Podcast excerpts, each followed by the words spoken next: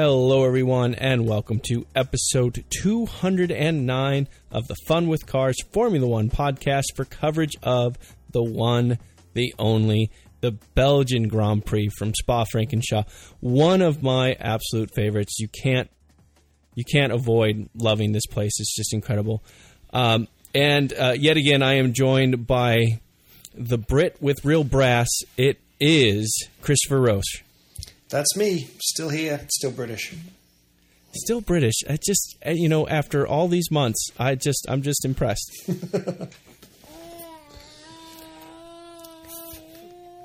That wasn't and me. of course, and of course, it's not just Mr. Roche that's uh, joining us. It is once again Harrison that may have a thing or two to say uh, in between uh, drinks of milk. So, anyway, uh, this was by no this was this was a fantastic race, and uh, there was ups, downs, a tightening of the championship, drama throughout the field, and uh, no uh, Paul DiResta to throw off the conversation started this time, Chris. So where should we begin?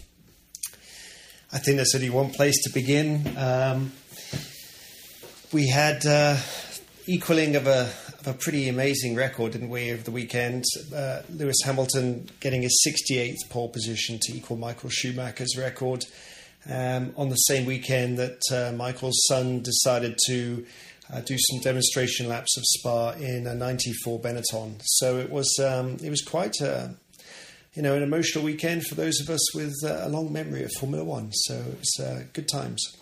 Uh, those indeed, you know, my my career of being a Formula One fan is not long enough to have witnessed uh, Michael Schumacher in the Benetton, but it is certainly long enough to have witnessed Michael Schumacher many times over and uh, read up on his uh, many achievements. And for Lewis Hamilton to match what many thought was an unmatchable record by Michael Schumacher and post qualifying for Ross Brawn to take the microphone and say a few words on behalf of um, Katrina or, or Kurtina, uh, Michael Schumacher's wife. Um, for her to say the words, uh, you know, records are meant to be broken. You know, that was a that was a properly stirring moment. Yes, it was. Yeah, it was amazingly touching. Um, I don't think many people thought many drivers would get close to to that pole position record. I still don't believe anyone's going to match his race win record or his world championship record, actually. But but yeah, that's pretty impressive because Lewis has competed in um, quite a lot fewer Formula One races than Michael did. Uh, I don't remember the numbers, but it's probably about ninety or Well- so Grand Prix fewer, right? Something like that. Well, Lewis, uh, this was also Spa was also his 200th Grand Prix. Yep. Um, so that was there were there were a lot of um, fitting uh, fitting uh, milestones that came across uh, uh, this Belgian Grand Prix. And, but you're absolutely right. I, I do I have a little bit of a hard time with that because the last three seasons of Schumacher's career certainly added to his race total, but not to his win total or his pole total. And I feel that there's almost two Michael Schumachers to talk about. You know, when he retired at the end of 2006, I don't, I don't think he was that much farther than 200 Grand Prix. So, I to me that's a little bit fairer of a comparison, but we're getting into nitpicking for sure. Yeah, I mean, I think that's that's a good point. But you know, if you if you return to a sport without changing your name or your personality, I'm afraid you have to uh, you have to you know in Michael's case, unfortunately, suffer the consequences of it. It did tarnish his history a little bit. I mean, you know, but only very very mi- on a minor scale. I mean, he got really the, the thing that tarnished his career more than anything was being outperformed by Nico Rosberg. But other than that, he uh, Right. he was an elder statesman. His record will speak for itself in generations. So I don't think we need to get too excited about that poor uh, return. He should never have come back. There's no doubt about that. But uh, it just shows how difficult when you've had so much success for so long, how difficult it is to walk away from a sport and. Um, and sometimes you, you do so, uh, you know, for the right reasons, and it can be at your peril if you choose to return and it doesn't work out so well. That's exactly right, and uh, there's some fascinating stats. But I mean, even with Schumacher's record, let's say he he crested 300 Grand Prix. Well, he won 91 races. So even with the added three seasons, he was still nearly one in three in terms of races entered, races won. So, you know, it, it's it's far from a poor record, even with even with his uh, second coming. And uh, the fact of the matter is, he was the all-time record holder for pole positions. Uh, now he has to share that, and uh, there's obviously many opportunities for Lewis to go ahead and break that record and be the one and only person to have more pole positions than any other driver in Formula One's history. Yeah, and uh, you know, you look at the current crop. I mean, uh, obviously, poor old Alonso isn't in any danger of getting a pole position, but Vettel's not a million miles behind. I think he's on 48 poles. Um, he's going to have many seasons still in Formula One, probably with competitive cars. So he's certainly um, able to catch the, the likes of uh, Senna and Schumacher in his career potentially, and then. Um, we'll have to see where it all shakes out between Lewis and, and uh, Sebastian. But uh, but it was an interesting qualifying. I mean, I was I was surprised how close Sebastian came to nicking pole position. Obviously, with a little bit of help from your best mate uh, Kimi. Getting getting a toe down the Kemmel Straight got him within almost just under a quarter of a second of Lewis's time. That's time. right. Uh, which was, you know, I think everyone was very surprised how competitive the Ferraris were on a track that was expected to favour uh, the Mercedes um, chassis. So yeah, it was um, it was an interesting qualifying that you know we had the top four in their usual places, even without Kimi getting a second run, and then we had good old Palmer putting in a good effort. That was a shocker. Well, Palmer, Palmer, yeah. Let me get to that in just a sec. But I do. I actually, I have one more uh, point to close out. You mentioned Sebastian Vettel and uh, and his pole position record, and you're you're certainly right. It's not out of bounds. You know, he's he's you know a couple seasons behind. I would say, even if he had a dominant car, but um, he's younger, which favors Vettel, but he's also married with a child. Hamilton's still single. He's so, married with a child. Uh oh. yeah. So I, I, I actually I feel that if if the threat comes from anyone uh, currently in the lineup, it won't be Vettel. Uh, Vettel certainly is not. Vettel could quit tomorrow and still have one of the most illustrious records out there, but uh, I have a stronger feeling that if uh, someone like Max Verstappen uh, gets gets into a championship level ride, he's got a better chance at surpassing than anyone, frankly. Um, yeah, but you got to you got to have a, dominant car or a very competitive car for multiple seasons to, to yes. stand a chance to get in the mix on that pole record, haven't you? And uh, you know, poor old Max can't can't uh, even finish many races these days. Um, so yeah, it's, it's, yeah when you're in the 60s pole positions, that that is a tough tough ask. I mean, Schumacher had a dominant car for multiple seasons with the Ferrari from uh, what was it 2000 to 2005 and then well, and, uh, and, he certainly he won pole position in 98 and 99 too even though Mika went ahead and uh, Mika went ahead and uh, won the championships Yep, and he, and he, had a couple of good seasons in the Benettons in 94, 95 as well. So definitely so. Um, and I believe he, uh, I believe that. Uh, well, I shouldn't. Uh, I shouldn't stretch my memory of history too much. Uh, but it certainly in '97 he did well as well. It was just before Mika Hakkinen was someone to really worry about. Uh, but I know that it was uh, Michael Schumacher that Jules uh, Villeneuve was uh, competing against for the championship in '97. So that's right.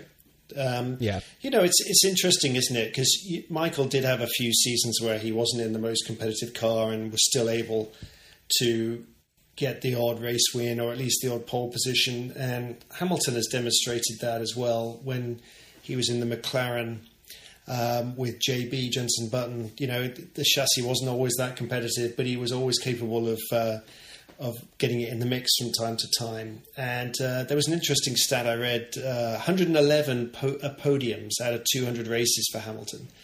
Um, so more than half his races he ends up on the podium, which yeah, wow. obviously, if anyone's just been tuning in for the last couple of years, you say, well, you'd have to be a, a bit of a turkey in order not to do that. But he's had plenty of seasons where he, he hasn't been in the quickest car, and, and you know he still managed to get the job done. And I think that's what marks the you know the greats out, the um, the Schumachers, the the Hamiltons, you know the Sennas, obviously Prost from from the rest. That they, they they're never they're never really truly out of the mix, even when their car isn't uh, isn't a top top performer. So yeah, it's impressive all around for all of those guys. And I mean, I think one other point to add to what you're saying, it, you know, Schumacher for most of his career made certain that his teammate was not a threat.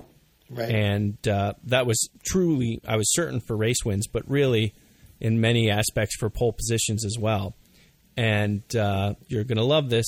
Nico Rosberg um, actually bettered uh, Hamilton in in uh, claiming pole position in 2014, and uh, was very competitive um, in 15 and 16 as well with pole positions. Had uh, Hamilton had a more Schumacher esque setup in terms of race team, you know, he probably would have obtained more pole positions yet there as well. So there's many uh, there's many different angles you can take to uh, bolster or weaken the argument of who's truly, you know, earned the record or whatever. The fact of the matter is, uh, Hamilton's brilliantly quick, and he's been in a very fast car, and he just keeps on going, and he and he's he's just achieved a mighty record, and it's it's certainly worth applauding. There's no doubt about it.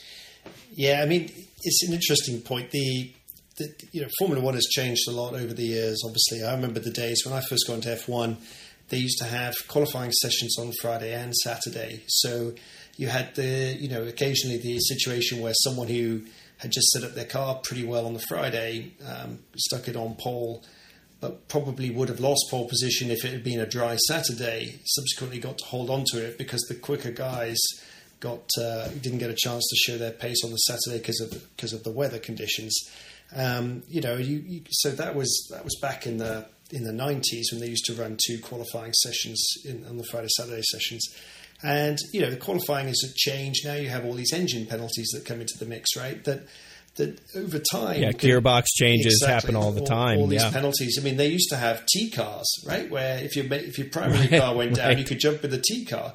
So it complicates these records, um, and we oversimplify the sport dramatically by just looking at the numbers because it has you know the sport has changed a lot over the over the years, and I'm not saying it's harder for the, the current crop than the old old days because you know the dangers have changed dramatically. The performance and reliability of the cars has changed dramatically exactly. in that time.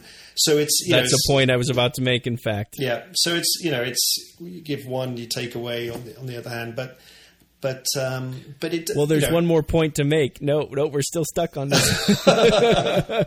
no, the uh, another I think it's valid is the number of races per season are trending up, right? And uh, uh, so there are now in more reliable machinery that's more likely to be consistent um, from one race to the next. You have more opportunities in that season to collect pole position or a race win or whatever.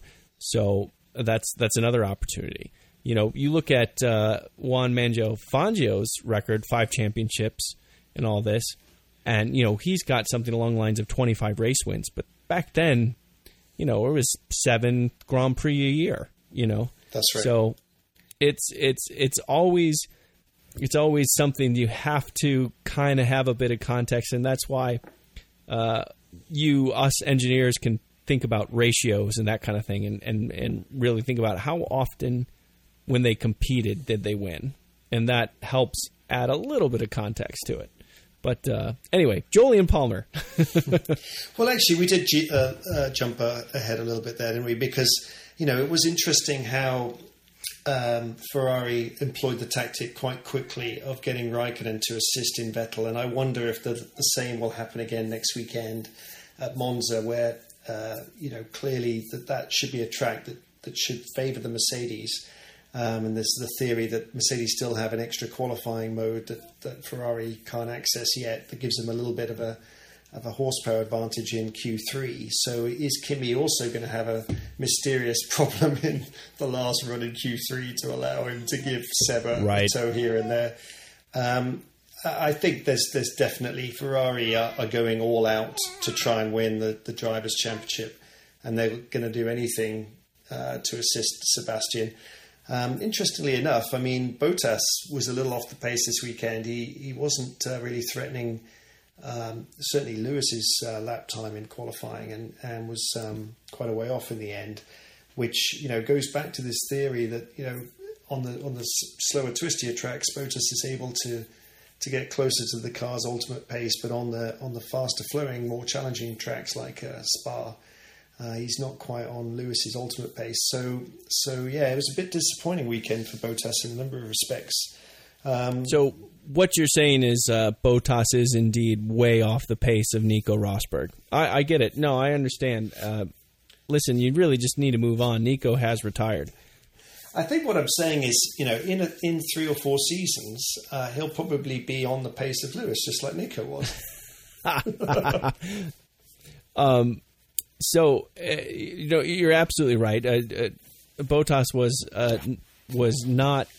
Well, no one really was uh, Hamilton's match. He really did seem just another level above his usual self um, this this weekend. But uh, you know, Bottas was not was also not a threat to uh, Vettel uh, that much either. And um, yeah, it was really frustrating to see uh, the weekend that Kimi had. He clearly was quick. He was quickest on Friday uh, for at least one of the practices and showed very strong uh, numbers in early qualifying. But then, yeah, all of a sudden these vibrations showed up, and you know it just became yet another uh, support Vettel event.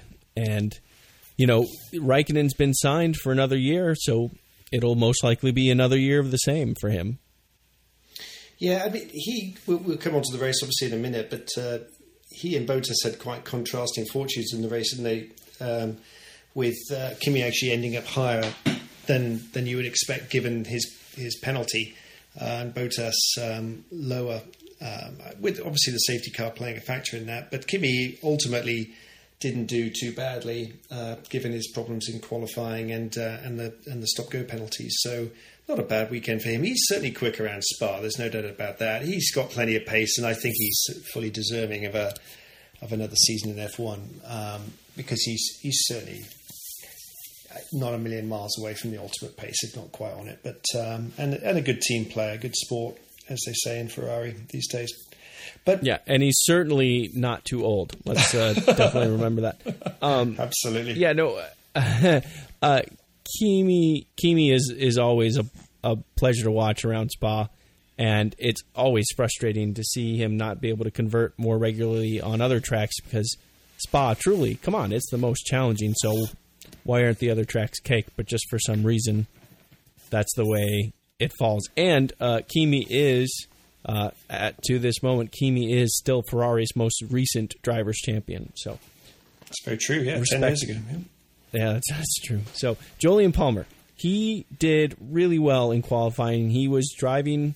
Uh, this is cliche, but it's also the truth. He was driving like his job depended on it, and he was doing quite well. But then he had uh, in Q three, I believe it was, or the end of Q two, he had a gearbox. Fa- I mean, it's just it was that was of all of all the events and all the things that that one more than anything else this season really ma- made me feel for uh, for for the young Brit because that that's a rough go.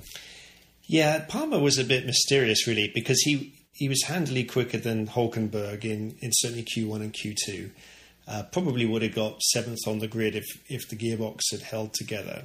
Didn't have any luck, um, but clearly was quick around Spa. Yet didn't demonstrate that in the race. So I don't even. I, I'm not sure that that qualifying pace is going to be enough to save his job because uh, I was watching. I was expecting him to move up through the field uh, quite, you know, quite quickly, given the performance of the Renault, um, and he just didn't. Uh, whereas Hulkenberg, who had been outpaced up until that point, got on with it and um, put in a good good race and, and got a good posi- you know good result. So there's something still not quite well, right. I mean, he finished he finished sixth. Yeah, Uh, Hulkenberg did so. exactly. Yeah, an excellent result. So I, I haven't really looked into why Palmer wasn't able to, uh, uh, you know, deliver deliver the performance on race day. Uh, I think the, the car was was back to, to working order, so he just uh, seemed to struggle getting to lots of scraps with the likes of Alonso, uh, who was quite amusing in the race. But uh, Definitely so. but yeah, you- Uh, I, I mean, entertaining to listen to. Yeah. if nothing else. yeah. Um, what did you think of Williams? That they actually, considering their season, considering their trajectory these days, you know, Felipe Mana, Massa finished eighth, and uh, uh, Lance Stroll eleventh. Well, they had a Kind terrible qualifying. res- exactly, it was miserable. They neither car could get out of Q one. Yeah, they got a real Um, problem in qualifying. I don't know what's going on there. It's been going on for a few races since they they came along with a big aero upgrade, and since then the car's been terrible in qualifying, but reasonably competitive in the race. And uh, um, yeah, Massa Massa put in a good shift and got an eighth place, which you wouldn't have predicted after qualifying, would you? So No, and his crash. That's right. yeah, so I don't know. Well, or that was was that qualifying or practice? That must have been. Practice. it was in practice, yeah, yeah. yeah. I mean, I find Williams quite interesting. I mean, obviously they got Paddy Lowe now. Is he's not going to turn this season around. He's going to be putting in the pieces for next year's car. Uh, there's rumours that Alonso are considering Williams, but you'd have to be a brave man to jump ship from McLaren to Williams, given their respective uh, performance. Neither of them are setting the world on fire, are they? So, um, yeah, Williams. Alonso has just an amazing talent of terrible timing of team switching. So uh, I wouldn't I wouldn't put it past him, but you know my understanding is that he's got stronger ties to Honda than he does McLaren. I have a hard time seeing Alonso leave, but I I've been proven wrong so many times today, let alone in the past generally. So could be. I wouldn't rule it out, but I just it seems foolhardy to me. Did you notice? Uh, I think it was Q2. Stoffel Vandoorne actually outperformed Alonso, which was the first time I'd seen someone out qualify him in a while. Um, and then they in Q3 because Stoffel had already picked up you know 700 grid place penalties for that weekend. They just decided to Right. use It him. was literally it was 65, I think. I mean, it was just an incredible number. So they decided to you know employ the Ferrari tactic and Stoffel towed Alonso around. Right, Uh, that's right. And apparently they're going to reverse that for next weekend because Alonso's already got like 40 good place penalties before they've even ramped Well- up to the circuit, which is impressive. So, he gave Alonso a tow, and then uh, coming up on the bus stop, uh, Alonso pulled off into the pits because he didn't have engine power again. yeah. Uh, it was just it was a dreadful, dreadful thing. So, uh, you know, Lewis Hamilton secured the pole. There was that amazing Schumacher moment. Uh, Vettel was outside pole. Uh, we saw the other Mercs uh, in Red Bull was knocking on the door. The race came.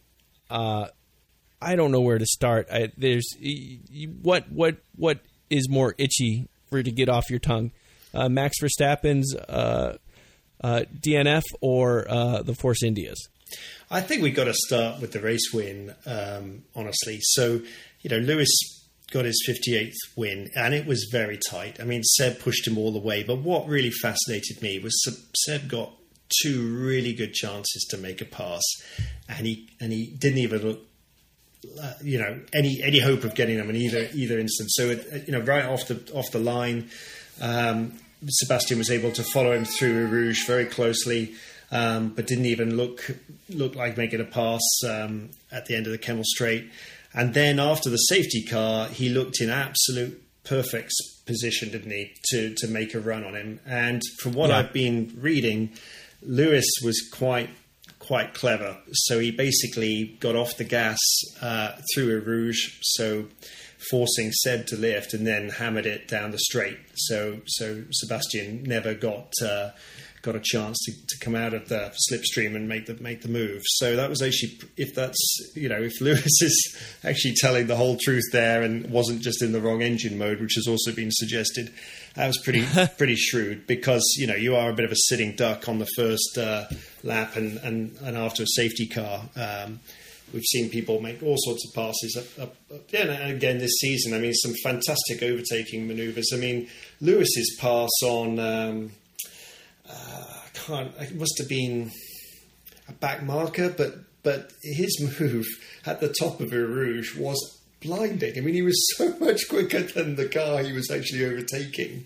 Oh, I know what move you're talking. Yeah, yeah, yeah. That was. Uh, oh, geez. Well, now I'm. I know. I know the move. I remember the move, and I. I do believe that they. That very well could have been. I think that was Raikkonen. It was because it, was after Lewis pitted, but before the Ferraris had done. And uh, oh yes, I think I, you're right. Yeah.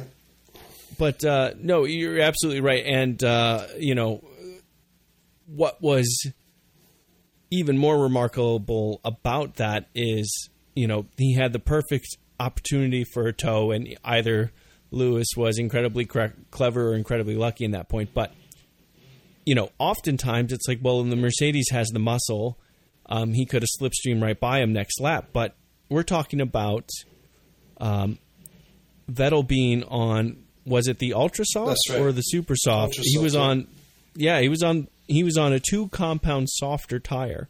Lewis was on pure softs. Both new sets, but the fact that Lewis was able to inch apart a gap after the safety car on softs compared to uh, Vettel's ultra soft. That was just that's that's kind of what led more than anything to my thinking that Hamilton was just possessed this past weekend. It was just unbelievable what he was able to achieve with the circumstances. Yeah, that's that's true.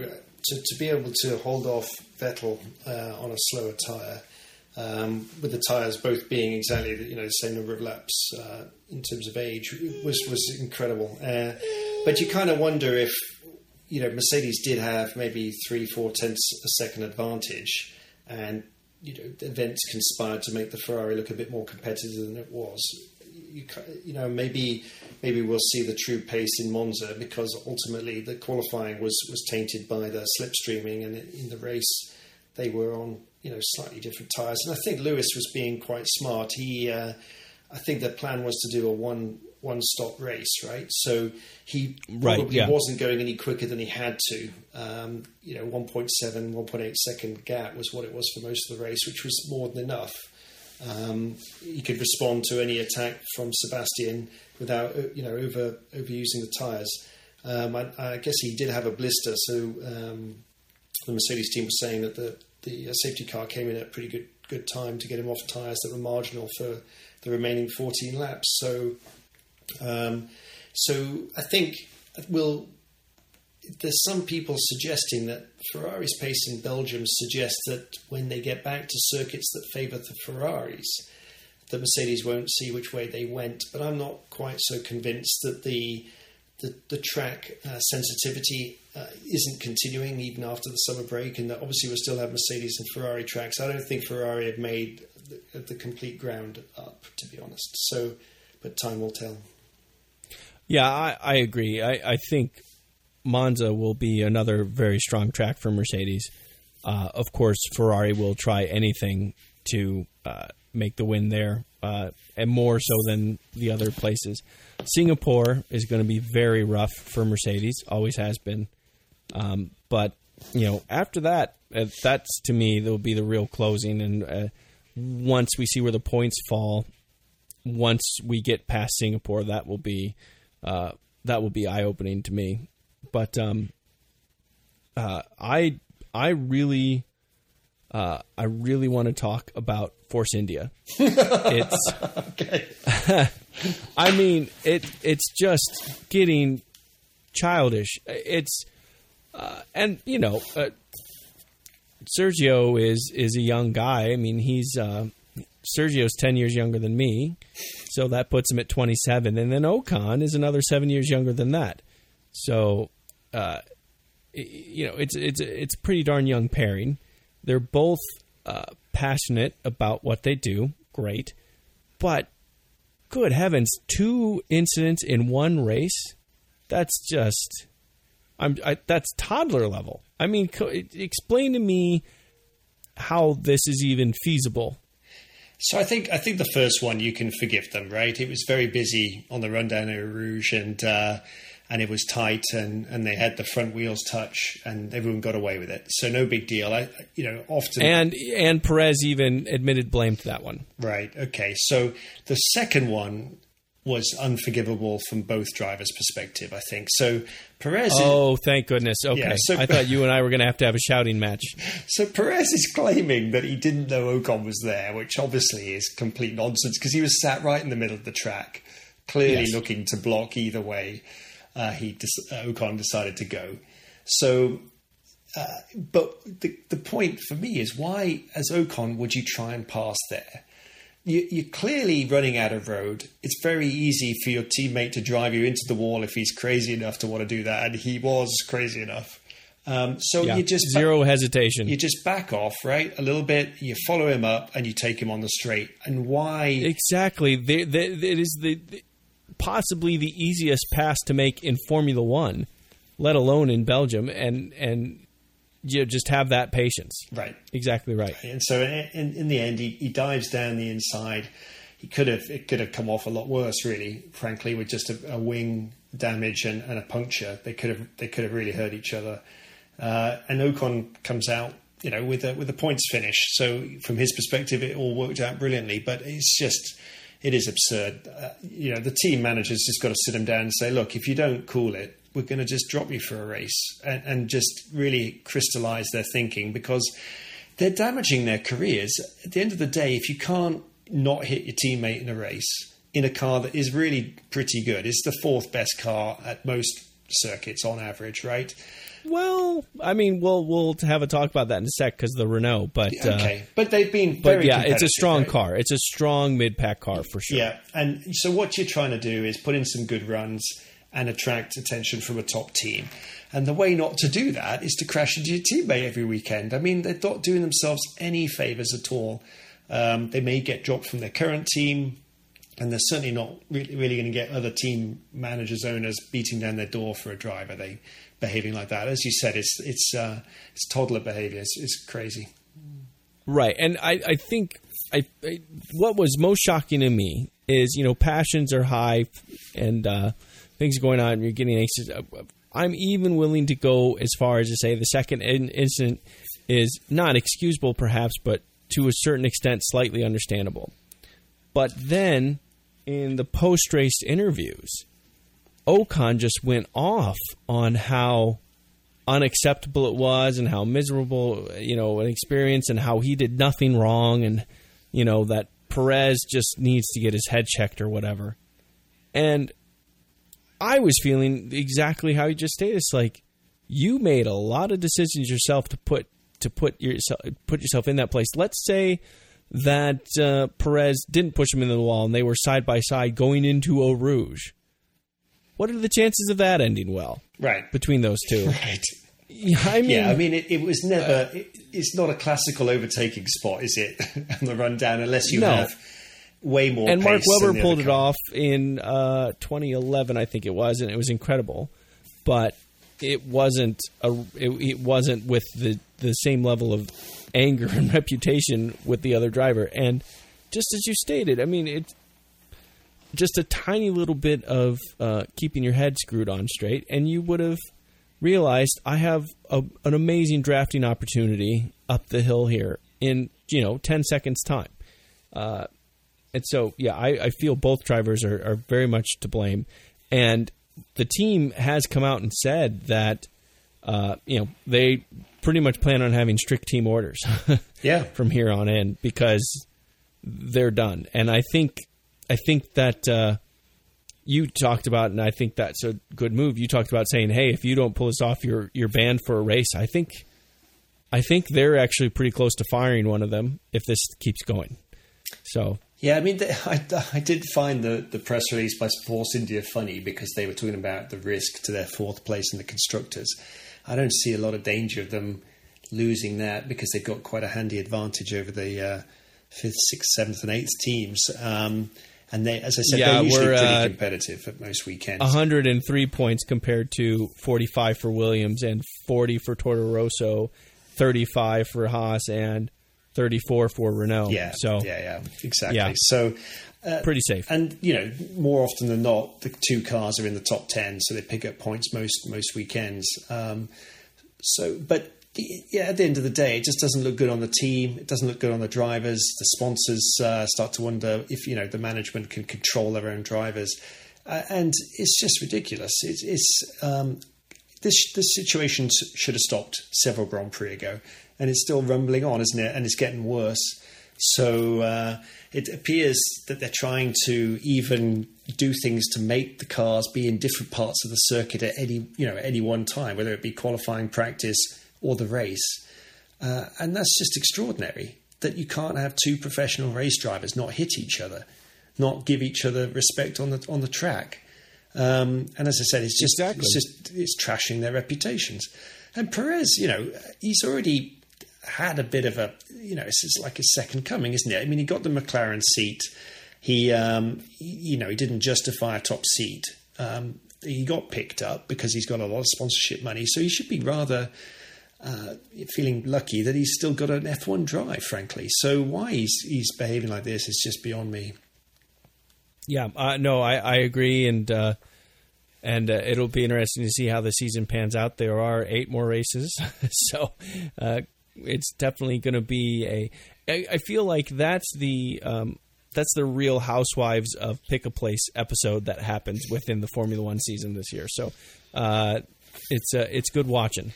Uh, the uh, the other drama is is not between teammates, but more between uh, man and machine, and that's uh, Max Verstappen and his sixth retirement in twelve races. Uh, you know, he, he he's not he's not having a good finish rate, and his frustration with the team is becoming clear. And I, I don't know what to think of it. I don't know. I'm curious what you think of it. Well, he's having a Lewis Hamilton season, isn't he? I mean, you, his car keeps breaking and your teammate's car keeps working perfectly. It's, it's got to be very frustrating. You know that the cars and the equipment are set up absolutely as identical as they can be, other than the suspension settings you obviously want to tune. Um, so to have your car keep being the one to blow up must be very, very irritating. Although it does appear that they you know, they, they have a lot of respect, and it was interesting how the Dutch fans were quite happy to transfer their allegiance to uh, to Ricciardo, who had them all Well, singing, Ricciardo's so likable. them all I singing on the podium. So that was pretty humorous. But uh, yeah, I feel bad for Max. I mean, you know, I'm sure he'll have plenty of support at the races, and his luck will will change sooner rather than later. But yeah, I mean, it's just like it was last year. Why does the one engine for the one driver keep keep detonating? Um, and, and not you know because there's more than just two Renault engines on the grid, right? So why is it always uh, his his engine or gearbox? It's mysterious.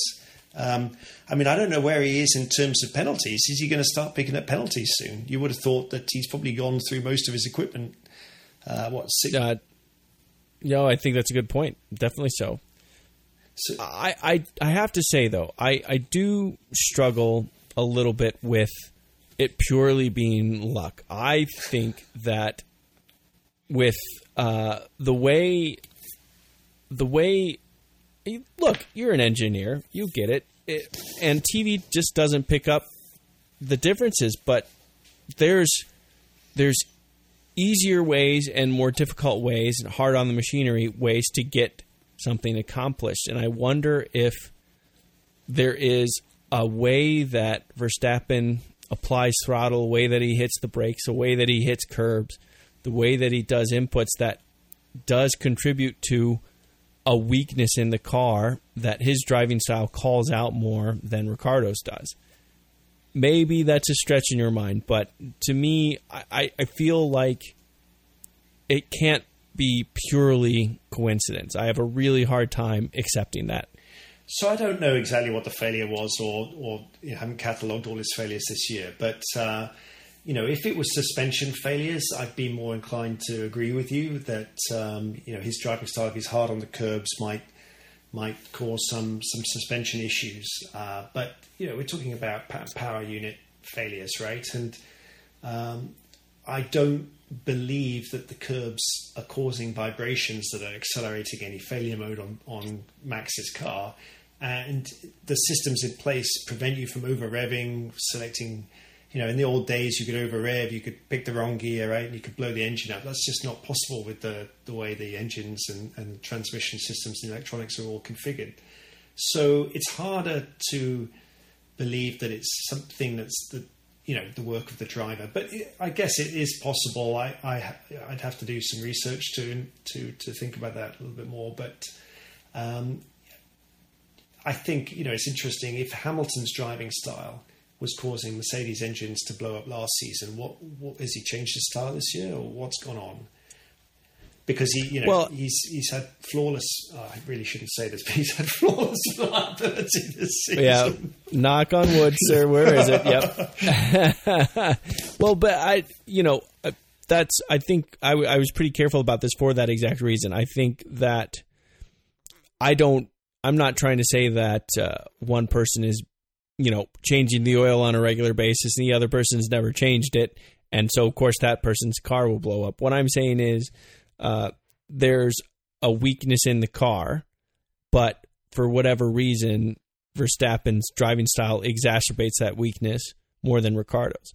And so what I'm saying is there could have been a weakness in the car uh, that Hamilton's driving style exacerbated more than Nico last season, as an example. And again, that's that's pure that's pure uh, uh, speculation on my part, but it is it's just it's a theory based on the notion of it it, can't be pure luck and that that's what I'm going on. I mean, I know after all the failures, not so much. I haven't been following the Renault ones this year, but all the failures that Mercedes were encountering last year, they obviously did a root cause analysis. They identified exactly what the failure was and, and why it was happening.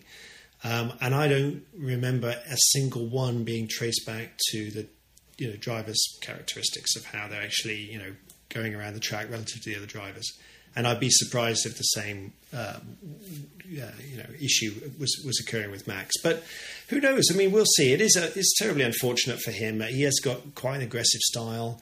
Um, he's still an exciting driver, but his teammate, on a more positive note, did a tremendous job. I mean, obviously that he got massively assisted by the safety car and Raikkonen's penalty.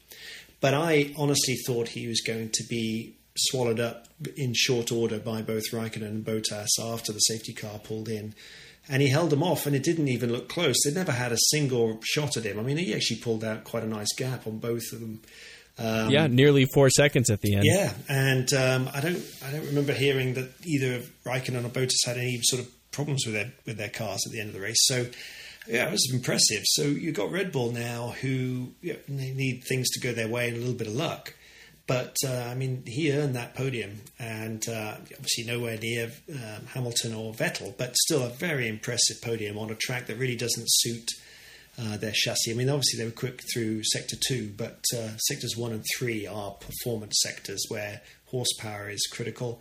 They, are still down on power with the Renault. Um, so yeah, I mean, the chassis is compensating for that, and obviously a little bit of driver skill as well, and um, deserved podium, no doubt.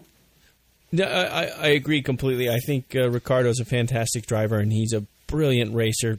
Works really hard and and smart. Uh, I I do think uh, with the Red Bull, it's actually more than just power. I think it's also uh, partially they're so they're so effective in Sector Two uh, because of uh, an, efficient chassis with downforce, but I do believe that they run a bit more drag than some of the other cars, uh, particularly their Mercedes, and uh, that also hurts them in sectors one and three. Um, I'm not trying to give Renault an out, uh, saying they have the most powerful engine or anything. I'm just saying I believe with Red Bull particularly, they they have a little bit more of a drag laden car than uh, than the other top teams, but um, there's uh, rumors, uh, potential rumors going out. They said, well, you know, Bottas has not yet been signed for 2018, and Verstappen's frustration's growing, is it possible that Mercedes finds a way to snatch Verstappen from Red Bull? Yeah, that would be an interesting move, wouldn't it? Because Max is already at a place where he wouldn't accept being a number two. I think Bottas is still a little bit, uh, you know, he talks a good game when people bring up the, you know, the, the championship being still relatively close, certainly prior to Belgium. Uh, but uh, Max isn't going to follow team orders. I don't think he's he's not of that mindset. So Bottas is much more a team player in in the mold of uh, of your man Rosberg. Uh, so you know, Mercedes would run the risk of upsetting. Um, upsetting the dynamic of the team. I think Lewis would welcome it. I don't think Lewis would say no, frankly. But I think ultimately it might be to their detriment if, if it's going to be another close race between Ferrari and Mercedes in uh, 2018. So um, I think I think Max is better off sticking with Red Bull. I think when Renault gets on the pace with the engine, they'll they'll be very competitive again. Might have to wait another season or two, but they'll they'll certainly be back winning races before long. Yeah, with uh, Verstappen moving to, it, I think part of it is that uh, reporters, uh, journalists, people like me are looking for, you know, fun little plot twist potential to add to the silly season because, frankly, the silly season isn't looking all that terribly silly. Um, the more interesting news that kind of came as a well, it didn't work out was you know, Vettel was actually in pretty serious talks, and there were probably there were rumors of this ahead as well, but Vettel was in pretty serious talks with Mercedes actually, and there was not they were not ruling out a Vettel Hamilton teammate scenario, which if you can imagine on paper at least that would be truly a dominant pairing, but I think in reality that could have been serious fireworks. But alas, it's not to be. Uh, Vettel was signed to a three-year deal uh, extension with Ferrari. I imagine there's a couple of perks involved with that deal, and uh, you know, if you want to follow in the footsteps of Michael Schumacher, you stay at Ferrari. So to me, that was an inevitable conclusion. Yet, I guess people were taking it more seriously than I thought. There were rumors that Vettel was just using that as a bargaining chip. I don't know. How do you feel about it? So, did you see the terms of the contract? I know it's for three years, but how much of a pay raise did he get? Uh, Vettel, yeah. oh, I don't know. I, I, imagine it was quite sizable, right? So, uh, yeah, I, I, think it's in both um, Vettel's and Mercedes' interests to have that discussion because it puts pressure on Bottas and the Ferrari management. So, I can see mm. why why Mercedes would happily chat to him and why Vettel would happily chat to Mercedes because uh, it's in you know it, it, just strengthens their negotiating position. Whereas realistically, I don't think Vettel would want to drive a Mercedes as long as Hamilton's there. I think he's certainly much more of the Schumacher mold. Which is, you know, maybe he believes deep down he is quicker than Hamilton, uh, you know, and on occasion he has been. Um, but ultimately, you know, it's going to be a much tougher fight than having the might of Ferrari put all their all their uh, resources behind you winning the championship rather than having to duke it out with a re- really competitive teammate. It's a, you know as long as Ferrari are delivering competitive cars, that's a much better situation. It, it, it improves your odds of being successful, doesn't it? So I I don't think he was serious about that. And uh, I don't think Hamilton's going to go anywhere at the end of his contract either. I think he's going to re-sign Mercedes. The, it, you know, a lot can happen in a year, but uh, based on based on what I've seen so far, I, I, I agree. Uh, what what did you think about uh, McLaren's performance? I mean, obviously Fernando Alonso produced quite the, you know, perhaps a more entertaining podcast than we're doing here, and we're trying to do it. Uh, I mean, you know, Alonso, he, you know, he's just in a real interesting place. And there were interviews afterwards about where his future's going and all these things, and it's just been remarkably. I'd I'd love to hear your opinion on because I don't know. I I'm actually willing to believe that Alonso is saying the truth when he doesn't know because he's like, well, in his mind, none of these deals are that great, so he doesn't know which bad choice to make. Yeah, it's interesting, isn't it?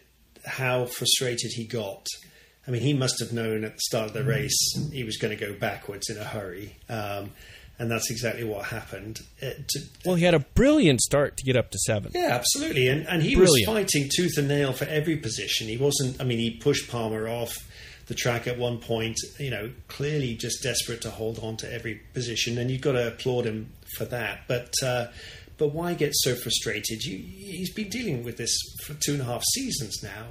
It, it shouldn't have come as a surprise to him, and I think it's not the, the lack of performance in the race. I think it's the lack of options, isn't it? It's the fact that he's performed so well in a really duff situation, and yet he's still not getting back to where he belongs, or where you know most of us think he belongs, which is in a competitive car. And um, and that's just because he's kryptonite, isn't he? I mean, he's he's he, he will make any happy team dynamic um, completely corrosive overnight.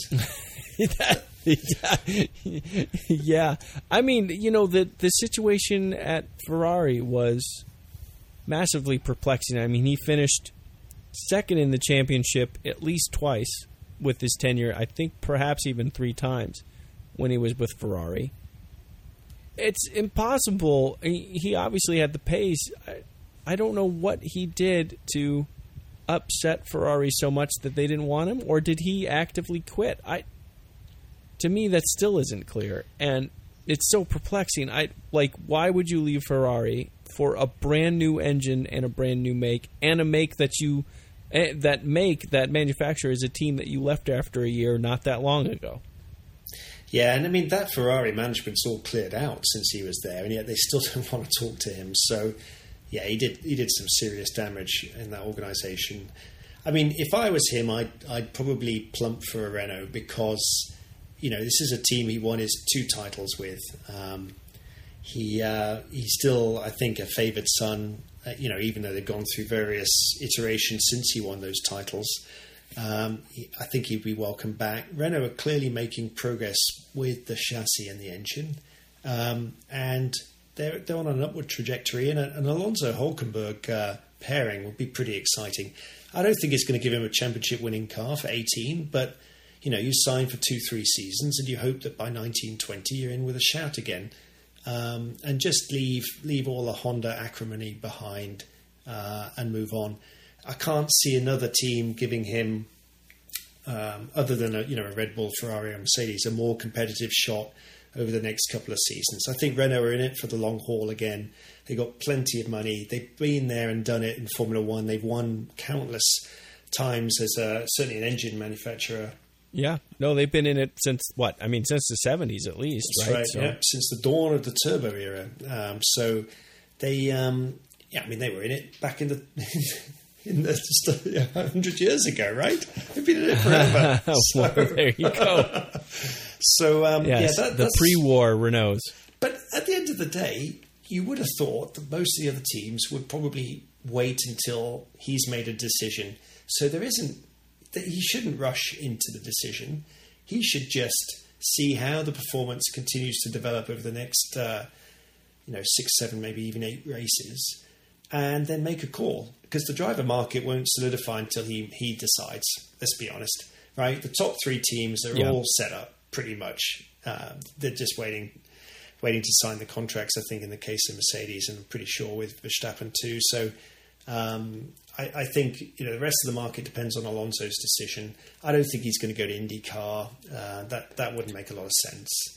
Why why not i mean it's it's a change of pace he had a great time he's got plenty of money why wouldn't he go well, I think I think uh, you know the allure of Indianapolis is one thing. Uh, I think some of the other race entries during the season are not quite as um, you know blue ribboned. Uh, in Well, I, I proved to you firsthand that uh, the Detroit Grand Prix is one of the most illustrious in the world. Yeah, it, it's not quite up there with Le Mans and Monaco, is it? Oh, I love that. That was uh, is your tongue bleeding? I do like you were my biting it pretty city. hard. I, I am a big supporter of Detroit, but um, but yeah, I don't think you can call the Belle Isle Grand Prix one of the racing calendar's most sought after events. Can you? Um, Well, uh, you know, I what I will say with in all in all seriousness is that it is it is a solid event uh, for IndyCar, but no, I would not compare it to Monaco. there are uh, some similarities. There's water there for sure. Uh, that, that's true. Sort of that's course, true. But yeah, it sort of stops after that. No, you know, uh, uh, the Detroit actually. There's a lot of similarities to uh, Montreal in Australia, and uh, you know, because it's it's on its own little island, which is a park when it's not a racetrack. So it's a street course that's sort of, kind of quasi permanent and uh, you know it's flat, but it does have some interesting corners uh, and some things going. And I, I don't. I'd have a hard time to putting it truly putting it against Canada and Australia as well. But I would. I wouldn't say it's too far from that. So. I mean, I think you know he's making what, forty million a year, something like that. He's not going to get yeah. that in IndyCar. Uh, I think, no, I think oh, well, he, definitely he not. might try and do another one-off deal for the 500. He might even want to go and race at Le Mans if he's really that bored. But but ultimately, I think unless he could do a more successful version of Mansell, which is you go away for a year, but you know you're going to come back into a competitive drive when you return. Uh, I, I, don't see him leaving F1. Um, you know, Mansell got the he won the '93 IndyCar Championship after after being world champion in '92 with Williams. He That's actually right. managed to get a McLaren drive um, for '94, but the McLaren wasn't wasn't that good that year, and he quit uh, what five or six races into that season. Um, you know, unless someone, that, let's say Mercedes, is saying, okay, we can't offer you a drive for next year, but but maybe 19. Uh, and he's just so tired of the Honda situation that he decides to take a year off. You know, maybe I mean, there's rumours that Button might be coming back for next year. Did you hear that? So I did not. I would like that very much. Yeah. So I think, you know, as I said, I think Alonso's either going to stick at Honda um, if he thinks there's really light at the end of the tunnel, or switch to Renault. And of course, as soon as he does that, Honda will find the 80 missing I, horsepower. That's I, that's exactly. I'm telling you. I mean, they've they've made real progress this season. They with a new concept. I have a really hard time seeing Honda give up. Full stop. I think that they will eventually uh, figure it out and be competitive. Will they be besting Mercedes in power? Boy, I don't know, but I think they're going to get to a place where they're a solid contender before they give up, at the very least. And you know, if if Alonso rides it out, he'll be there for it. But maybe Alonso leaving will be the thing that helps McLaren Honda put it together. I I just don't know. He is, for all his foibles, he is an extremely capable driver, and uh, I don't know. yeah, I mean it's hard to see him in any car full season, truly, but. Uh, it's fun to think about. Yeah, he, I'll, I'll leave it at that. He's a phenomenal driver. He has some personality quirks, doesn't he? I mean, he's he's got some some issues in terms of being able to cope with difficult situations. He didn't handle the 07 season at McLaren very well when Hamilton was competitive and the team wouldn't just uh, impose his will on, on uh, you know with race orders and such and um, that was the first sign of real weakness in his makeup. You know, the guy could drive at an incredible level, you know, in cars that aren't really worthy of good good finishes he can get them where they don't belong. He's very consistent. His racecraft is extraordinary, but uh, ultimately, you can't. There's, there's, a reason why he hasn't been in a competitive car for such a long time, and that's you know how he operates um, outside of the car. And you know, he said some interesting things before the race. He claimed that the McLaren was was the best chassis. Now that's a controversial uh, statement, right? I mean, how's, what, yeah. What's the basis for that? I didn't see any facts or figures to back that up. Um, so he's just constantly sort of. I mean, if that were the case, I mean, real quick. I mean, if that were the case, wouldn't the McLaren effectively be on pole at Monaco? Right. I mean, right. Or truly. quickest through at least some of the sectors, some of the tracks, right? If, if it yeah. was all down to the you know performance of the chassis and the engine wasn't impeding its performance so much. But yeah, I mean, he's just all all you're doing is pouring fuel onto a difficult you know situation onto the fire and making Honda feel even worse than they already do about providing an uncompetitive car for a third season in a row. I mean, it's just not productive, and all it does is it slowly irritates you know the whole organisation, and and you lose the whole team ultimately, I think, in the end. That's what happened at Ferrari. You just keep saying these, these horrible, horrible things week in, week out. And the engineers, they're, they're regular people, right? Um, and the management, they're regular people. And, and it, it grates. It grates after a while, I think. No, I I think you're absolutely right. Uh, so we're just a few days away from, in many ways, this is, this is not my favorite track, but in many ways, this is my favorite race. Mm. Uh, Monza is always, in my mind, an incredible event, and it's just the Parabolica is quite the corner, and the speeds we reach, and the special, uh, you know, light downforce packages that the teams bring. Uh, quite looking forward to it. Do you have any predictions? Uh, do you think uh, Mercedes is going to have a comfortable edge here, or do you think Ferrari has a trick up their sleeves? I think you forgot the Tifosi and who are going to be in fine voice, right, with a competitive season. Right. So yeah, it'll be entertaining. I think Mercedes will probably have the edge in quali, and then they'll be able to control the race. Uh, you know, one thing I did uh, note was was Hamilton's start at Spa was electric. And um, you know the the issues with him starting, you know, a season ago seem to have long been consigned to history. Uh, they've they've nailed that that particular problem. Um, so uh, as long as he can get pole and get away in the lead, I think he'll probably be able to get the win. But uh, you know, clearly the thing I do like about Vettel is that he will, you know, you he doesn't seem to know how to um, to give up. He just a little bit like Alonso in his prime. He he will just fight and fight and fight. And even if on paper he should be less competitive and not with a shot of a win, you could you, you know you saw at Spa how close he came to pulling it off. Uh, one slip by by Hamilton, and he would have taken the win. So he'll push him all the way. I think we'll have another we'll have another tight tight race. Maybe maybe Raikkonen and Bottas can be uh, up there as well this weekend as well, which would make it even more interesting. I would love for Raikkonen to have a good result. I would I would desperately love that. Uh, he I, he's due in my opinion, but uh, Well, your your, uh, Vettel will have to have a DNF. I'm going to start uh, cheering on Rosberg, but only in front of you. I mean, it's just the reality, isn't it? They will. They're at the point now, I think, where um, they'll they'll significantly impede Raikkonen's race if it'll help Vettel. Unfortunately, Yeah.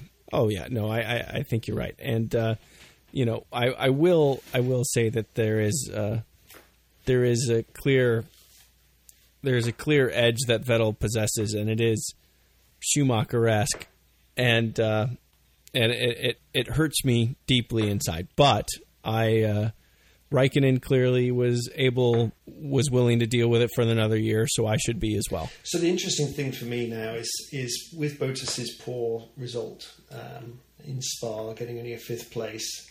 Obviously, the gap between him and Hamilton opened up significantly. So now, will Mercedes start to employ some tactics to counter Ferrari's tactics? Because um, you know, I think we all applaud in the last three seasons when they had a dominant car, they let the two drivers race each other. Absolutely the right way to do it, even though, you know, I didn't agree with Rosberg winning the championship, but it made it more interesting the season than just getting behind Hamilton early on. So, but now when you've got to fight against another constructor and you're, you've got one driver, you know, clearly in a better position to take that fight to Ferrari, wouldn't it make sense to start to favour him? Um, I, I think we might see some some uh, Mercedes tactics employed this weekend if Bottas proves to be quicker. It, it it is it is possible. I I, I wouldn't uh, argue with that. I, I I have a feeling that they're going to give it a race or two. I, I I think that those types of decisions will really start ramping up post Singapore. I feel like we have to get through Singapore, and because I, know that that's a weak track for Mercedes, and once they once they see that, it's like okay, now they see the end game. What is the best way between there and the end to get the result they want? They're pretty comfortable. Uh, in terms of constructors. So it is the focus will be on drivers and how do they manage that. So uh, yeah, should be interesting to see. And in only a few days' time, we'll have another piece of the puzzle uh, put in place. Mr. Roche, always a pleasure to talk to you about uh, the lovely sport that is Formula One. And and how do you say pip pip? I think what we say is thank you very much, Internet, for for playing ball this evening. that's right. Oh my goodness, yeah, that that's that's uh, certainly taken away a couple of headaches. So anyway, be well. Thank you again for talking. As always, good. Thank you very much. Have a good night. All right. Cheers.